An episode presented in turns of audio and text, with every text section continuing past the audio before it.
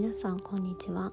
親子の学びをアップデートさせるブログメディア親子でレッスンを運営しておりますまゆみです。今日は第89回目の放送です。どうぞよろしくお願いします。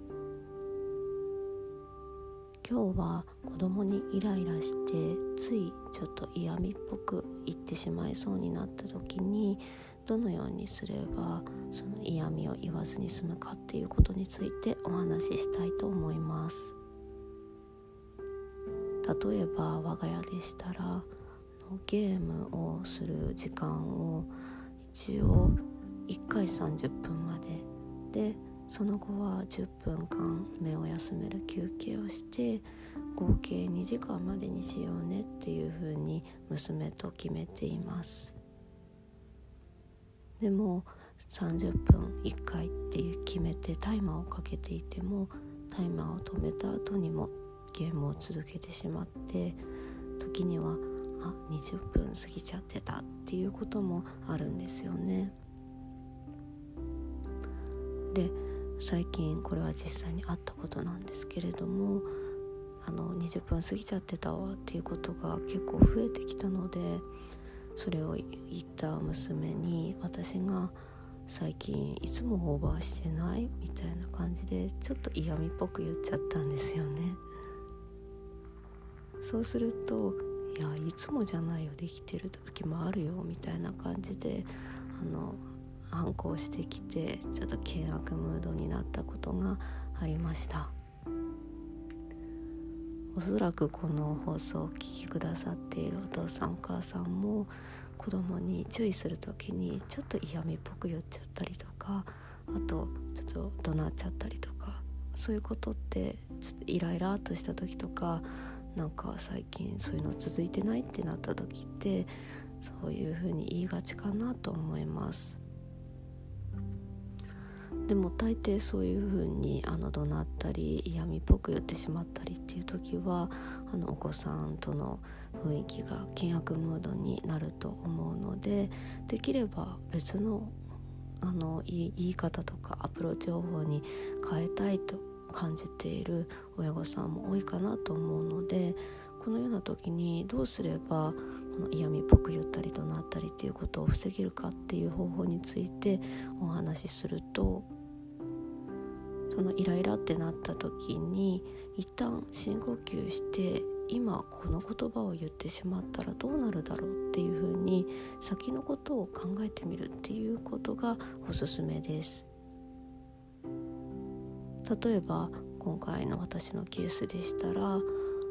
最近いつも時間オーバーしてるよねって言っちゃったらどうなるだろうっていうふうに一旦考えてみると先ほど言ったようにやっぱりあの娘が反抗的になってあの険悪ムードになって例えばその後ご飯を食べる機会でしたらなんかご飯の時間もちょっと険悪ムードが続いてあの美味しく食べられないっていうこともあると思うんですよね。そういうふうになんかちょっとこれ言ってしまいたいなと思った時にその先のことを考えるとあんまり良くないケースもあると思うんですよね。それを考えるとあの言わない方がいいなっていう心のブレーキになると思います。さらにここでじゃあ言わなかったらどうなるかっていうことについてもおはあの考えていただきたいなと思うんですけれども。この今回の我が家のケースでは時間ゲームの時間30分が最近いつもオーバーしているなって私が感じているのは事実でどうにかしたいなっていう気持ちから最近いつもオーバーしていないっていうふうなことを娘に言いたい気持ちが溜まっている状態ですよね。でそれを言わ,、ないままで済ましてしまうとやっぱりあのモヤモヤの気持ちがすっきりしないですしあのその時間をオーバーしているのはがオーバーする頻度が増えているのは事実ですのでそれはどうにかしたいですしどうにかすべきことですよね。なので全く指摘しないままっていうのもやっぱり自分の気持ちがすっきりしないっていうことにたどり着くと思います。ではどうすればいいのかっていうと嫌味っぽく言うと険悪ムードになる。でもここで事実を指摘しないとあの物事が改善しないっていうメリットデメリット両方もあるっていうことはじゃあその中間のアプローチ方法はないかっていうふうに考えられると思います。今回のケースでしたら最近いつもオーバーしてないっていうふうにチクリという他にももっといいアプローチ方法はあると思います。例えばじゃああの次時間オーバーしないために何かいい方法あるかなって娘に質問をしてみるっていうアプローチ方法もすごくいいと思います。実際にこの方法も試したことがあってその時は、えっと、タイマーの音を鳴らさないようにしてランプでお知らせするモードにしていたのでやっぱり音を鳴らさないと気づかないことが多いから次はちゃんと音鳴らすようにするねって娘からアイディアを出してくれてそれいいと思うよ次じゃあそれでやってみようっていう風にあまりあの嫌味っぽく言わずに険悪ムードにならずに済んだ経験があります。あの私たちはイライラしているとどうしても視野が狭狭くなりがちだと思うんですよね。なのであの嫌味っぽく言うか言わないかっていう2つの選択肢しか最初は見えなくても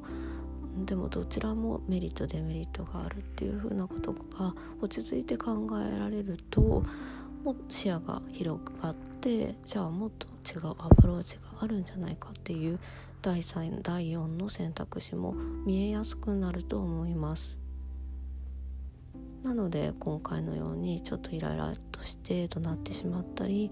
あのちくりと嫌味を言いたくなる時も一旦深呼吸して落ち着いてこれを今言ったらどうなるんだろう言わなかったら自分の気持ちはどうなんだろうというふうに考えて